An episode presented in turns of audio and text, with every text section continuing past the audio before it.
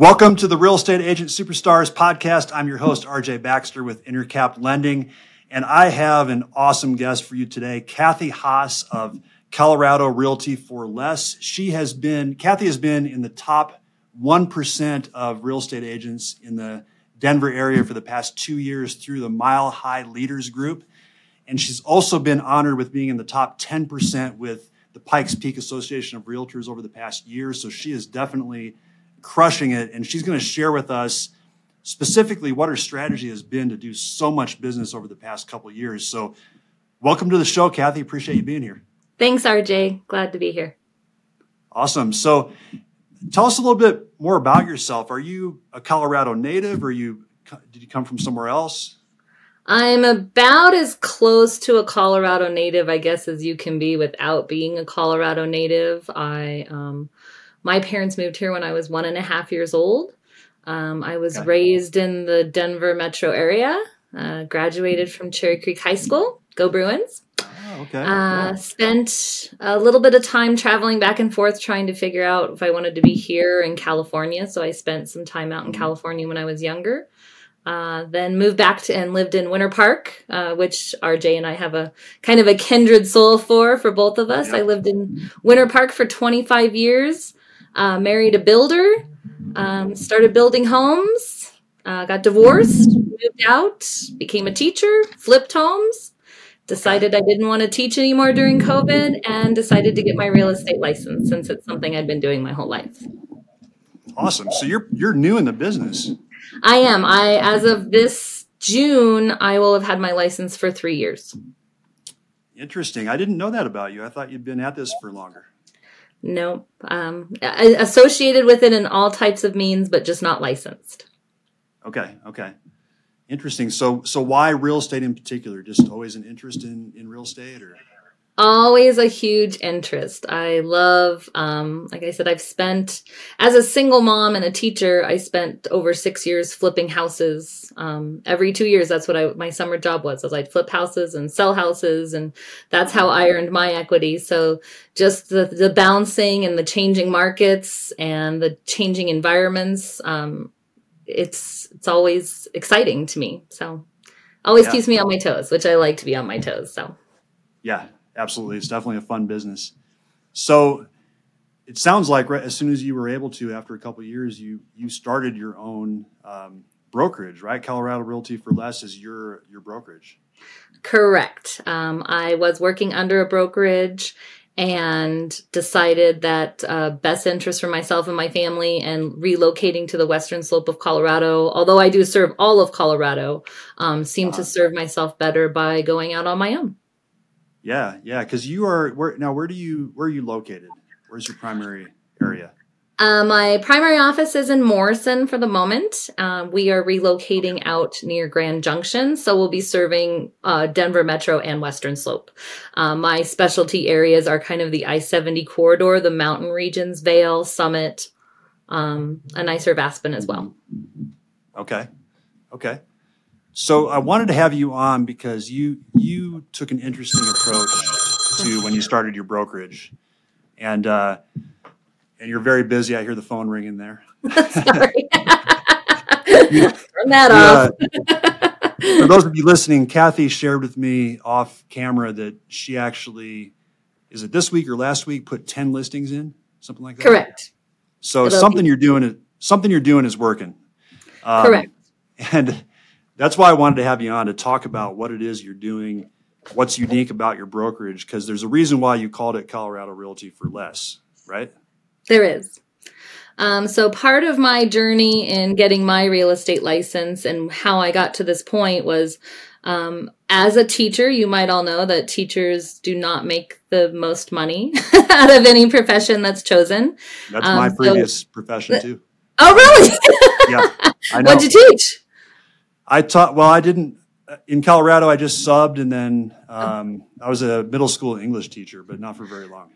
Middle school and high school here. So there okay, you go. Nice. All right. Yeah. And um, so I earned my money and equity and built up my, you know, equity that I had and my money um, flipping houses. So then I thought, well, I, you know, there's some people that want to have their hand held through these processes, but I had bought and sold so many properties and was married to a builder that I felt that I knew enough that I could help myself to a certain extent. Um, mm-hmm. So I sought out a flat fee real estate agent and um, have never turned back since. Okay. So that's kind of what, kind of the idea behind uh, how you started your brokerage?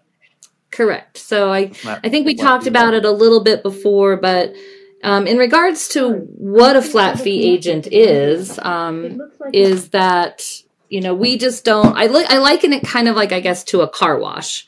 Um, some people like to you know on the weekend or if day they have off go to Starbucks, get their get their coffee and take their car to the car wash and sit, you know, inside and watch their car be washed. And other people like to go to a physical car wash and wash their own car. And I don't think that flat fee agents will ever replace full service agents because there are some parts and pieces to the process that I don't do that a full service agent would do. Um, so I think that there's room for both types of services out there because I believe that some services work for some people and the some don't want full service. So it's just another option for right. people that I work with a lot of flippers. I work with a lot of attorneys.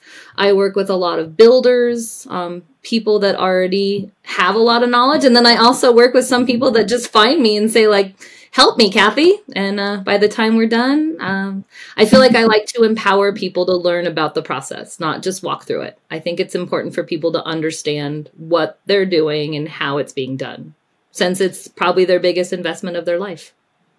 Yeah, yeah. So you help people and teach them how to do it, and they, they do a lot of the stuff on their own.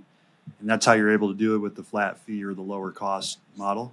I do. A lot of times when agents say that they add this or that pictures or staging or this or that, what I do is just pass on that information to my clients. I allow them to make their own personal decisions with what they choose to do and not do. And then I guide them through the contractual process and the sale. Okay. Okay. So it seems to be working really well for you. Um, when did you start the brokerage on your own? January. January and you're already crushing it. So it's, it sounds like something clicked. Yeah, and a lot of hard work, a lot of hours plugging on Facebook, plugging on Instagram, yeah. um, reaching out to previous clients. Uh, I'm I'm busy 24 seven. It's not just okay. doesn't okay. just come easy. so, so tell me more about that. Like what all these different channels you're talking about, social media, past clients. What's been your your best um, your best source? Would you say? I think a little bit of everything. I, I get clients from um, the you know from social media. I get a lot of referrals from my clients, which is super helpful and awesome of them. Mm-hmm. Um, also, just driving, you know, SEO on Google, which is a lot harder now, as you'll know in finance. Um, oh, yeah. With realtors everywhere and everybody doing thing and everybody having different models, it's pretty hard to climb up on an SEO Google search.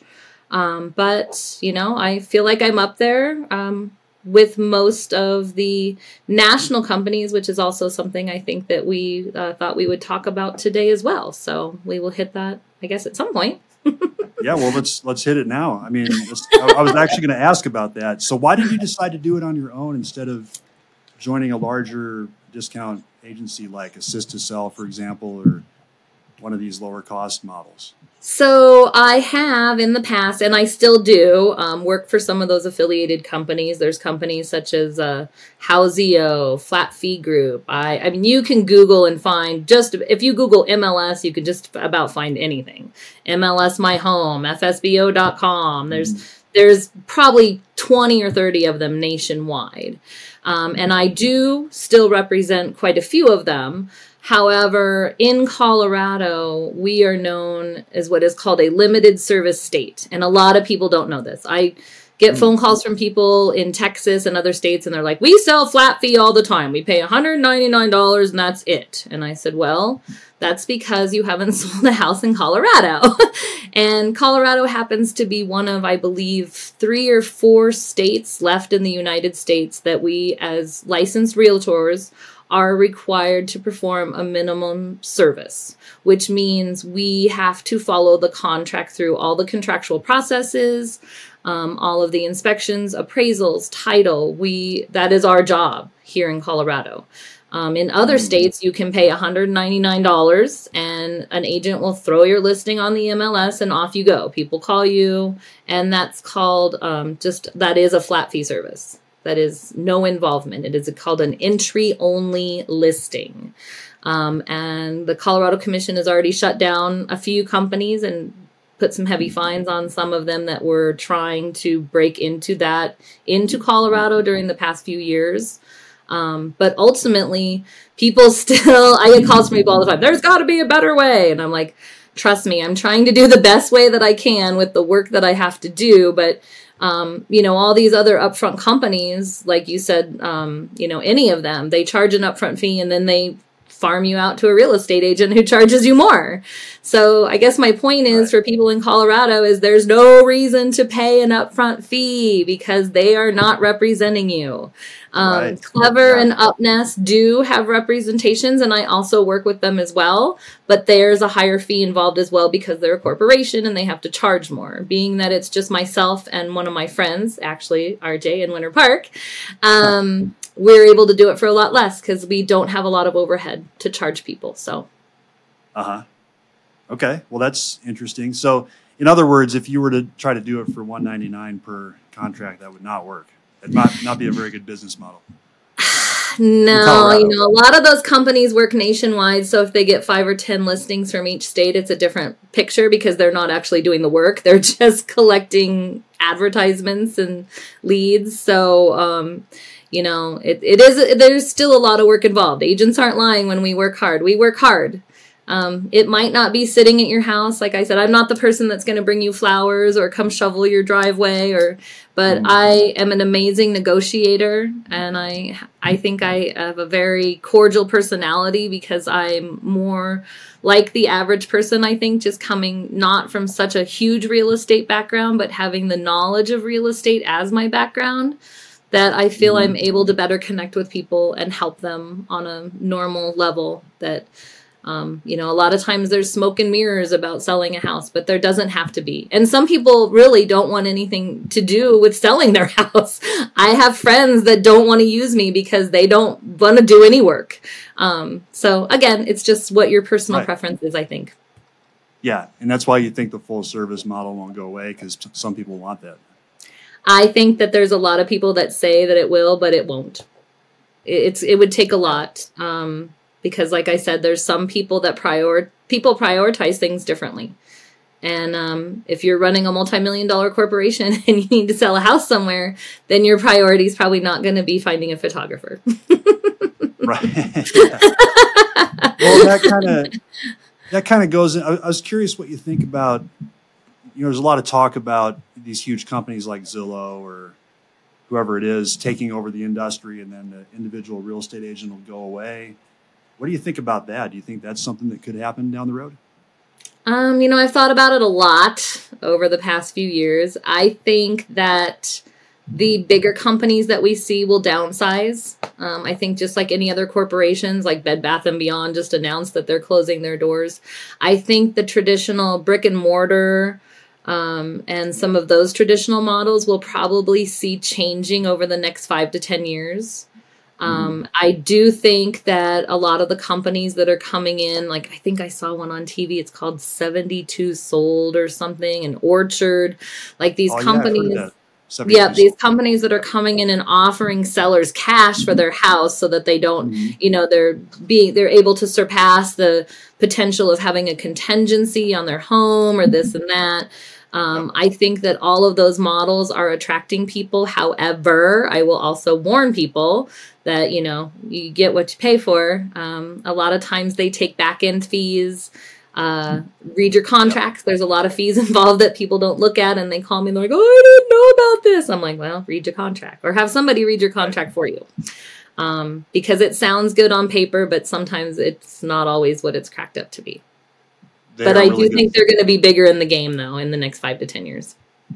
Yeah, yeah. So, what can agents now do to stay relevant? I mean, one thing is to do something like what you're doing. What else can people do to stay relevant and make sure they continue to do a strong business? I think that the most important thing in what I do is my relationships with people.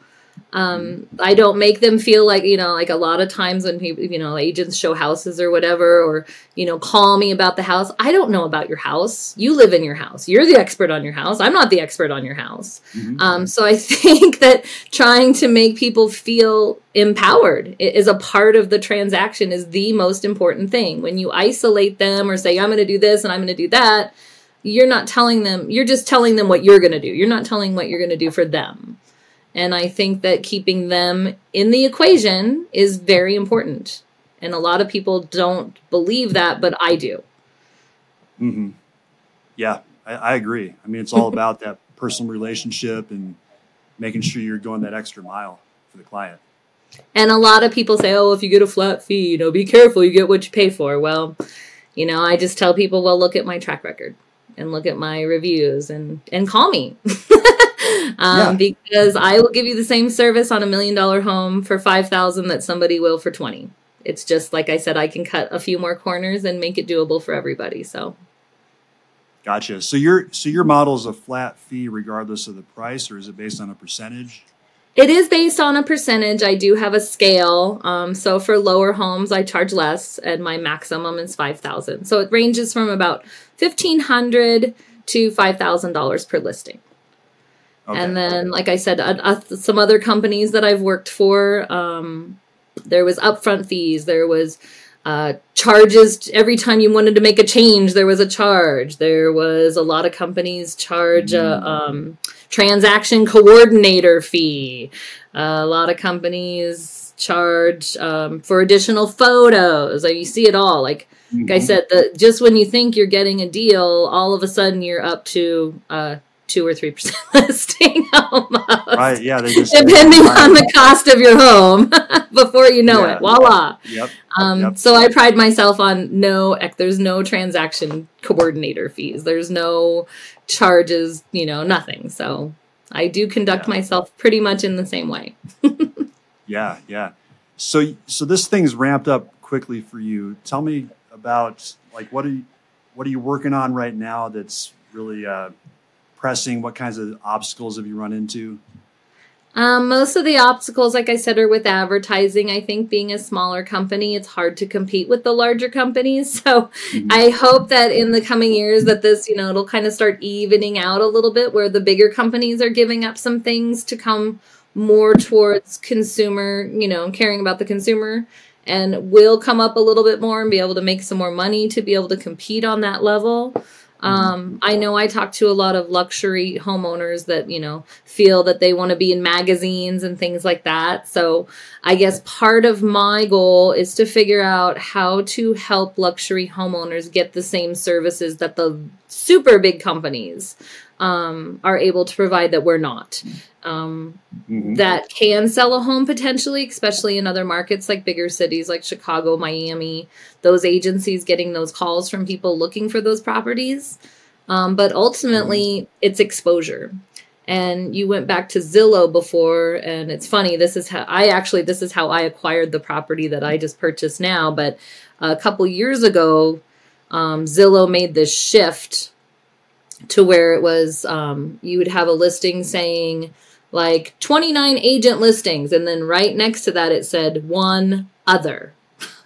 So that other has thrown people off like what is this other? Well zillow now is a company just like anybody else so technically they're not allowed to list fsbos um, so i've been working a lot on trying to help those people like understand that so that's another one of my goals. So i guess to sum it up trying to figure out how to help luxury um, clients a little bit more and trying to figure out how to help FSBOs a little bit more and how to help them understand that this process in Colorado is just different and it just is and there's nothing we can do about it. So, yeah, yeah.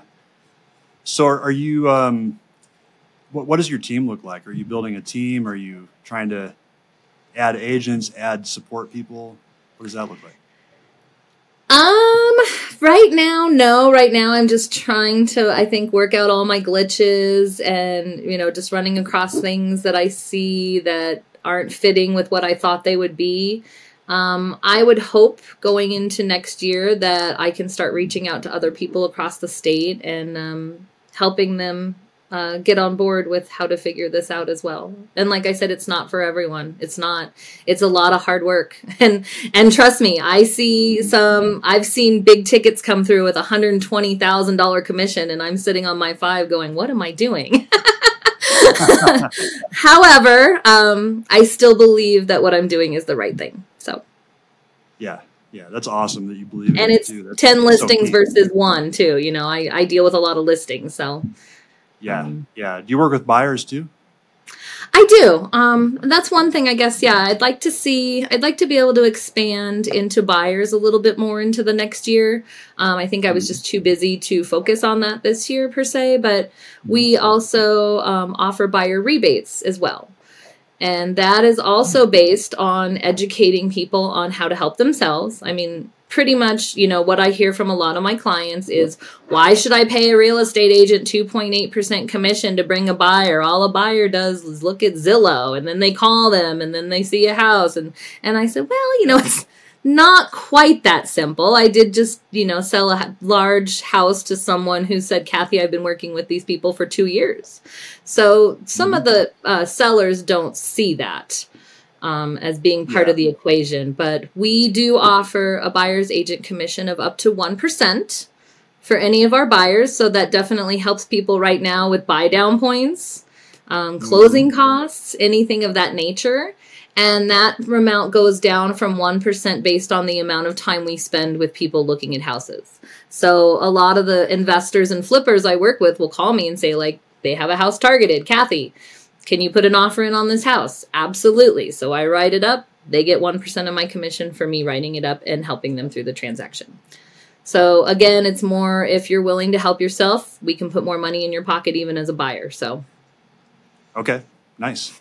Um, have you heard about this legislation they're proposing where um, where the the buyer has to pay their agent directly instead of the listing side paying it? Yeah, I have very mixed emotions about that, but the biggest feeling that I have about that that breaks my heart a little bit is I feel that it would potentially or is going to create an even bigger um, them versus us type of scenario. I mm-hmm. I don't see how people that can barely afford to buy a home and can barely get into a home as a first time buyer or a teacher or a um, you know, firefighter, anybody in public service, I, you know, the fact that they have to put down ten or twenty thousand dollars to purchase a home, I don't see how they're going to be able to um, come up with an additional two to three percent to pay a buyer's agent, and and I argue with that a lot with my sellers, but I just feel that it's going if it happens and if it occurs, which it's leaning that way in a lot of places for a lot of different reasons, but I think it's going to create an even bigger divide between the haves and have nots. And that breaks my heart. I agree 100%. Unless something, unless it, the legislation takes effect and something creative happens that enables them to still somehow make it work. But yeah, people are people are tight, especially now. I mean, we see it every day on the lending side where people are, you know, really strapped and pushing the limit sometimes to qualify. Yeah. So it would be a sad. And adding extra money to their loan to even get the money to close. yeah, down payment assistance or whatever it is. So it's just yeah, it's it, that could be very frustrating if that happens. Yeah. Yeah. So what? So um, what are your plans the next ninety days? What are you going to do to keep, keep your sanity? Um, just keep doing what I do. I uh, mostly right now my focus is, like I said, on helping FSBO clients try to understand how the climate is a little bit different here in Colorado. Um, a lot of people still, you know, most FSBOs are the reason that they're selling FSBO 90% of the time is because they don't like real estate agents. Mm-hmm. And I said, Well, I know I am one, but I try to be a little bit different. Um, you know, they've just, for whatever reason, they're soured on the process. They don't, you know, believe in this and that. And once in a while I can convince them differently, and sometimes I cannot. And once in a while I get a call three months down the road saying all they do is get calls from realtors. Can you please help me? So um, my focus is mostly on my FSBO clients through the next 90 days. Okay. Okay. And have you seen a, a uptick in activity heading into the summer here? we i think we had a good month back. Gosh what is this now? End of april. I think that march end of february march was really strong. We had a really nice surge. Uh, i think the past month this month is I've, I've had a lot of closings but i think that was because of what happened in february and march i think we've had a very slow start to the spring not necessarily with listings but with buyers uh, willing and wanting to pull the trigger um, I see a lot more of my deals going under contract and then going out of contract. Mm-hmm. Uh, I think because buyers, you know, get cold feet, they get maybe talked into something and they're like, oh, I didn't know about the, you know, I didn't know it would be this much. I think that buyers are scared right now. I think that buyers are uh, able to be picky right now. And I think even though technically it's kind of still a seller's market, that sellers have to realize that they're not going to see the outcome that they did a year ago. Absolutely. I agree. I mean, the inventory's still down, but that doesn't mean that just because you're the only house in the neighborhood, you're going to get 200,000 more than you did, you know, than your neighbor did six months ago. So I think as long as buy- sellers can start seeing that and understand where um, the buyers are coming from that we will see sales pick up again in May. And I, I, you know, rumor has it, RJ, I'm not sure, but that we that the rates might be going down a little to help people out this spring. Well, I definitely have an opinion on that. and by, by the time this episode comes out, it'll probably be mid May anyway.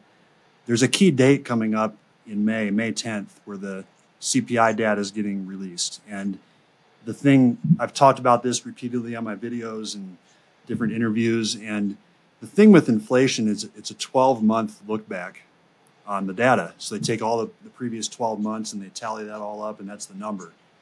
And that's what the Fed's looking at. So it's like they're looking in the rearview mirror as to what inflation is. And um, what happens is each month the number is reported, and then they take off the, the number from 13 months ago and replace it with the current number. So when, when we, I was actually just watching a video before this interview about it, and as they replace that higher inflation data from a year ago, it'll just naturally come down based on the fact that the current month over month numbers are lower. So even if inflation doesn't quote unquote go down over the next six months, inflation is going to go down as far as the number that's reported. And in a lower inflation environment, that's that leads to lower rates historically. So it's just good news, buyers.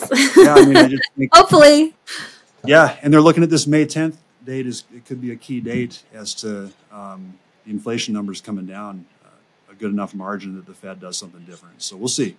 Agreed. Um, and I have uh, had a few of my sellers that I've had that same conversation with, and I said, why don't we you know, wait and put it on the market. Let's roll the dice and get it a little bit closer to that May 10th date so that we don't end up sitting, you know, too long um, before any great changes hopefully can occur. So, totally, totally.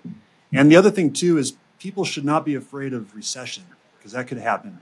And uh, housing's done historically really well in, in recessions. And if you're buying a home and it's your primary residence, you don't plan on moving, then you know just ride the wave. If it goes down a little bit, you know, no big deal It'll go back up. I mean, historically, real estate has done that. So yeah, I think it's I a think great it was, time for, for buyers and for sellers.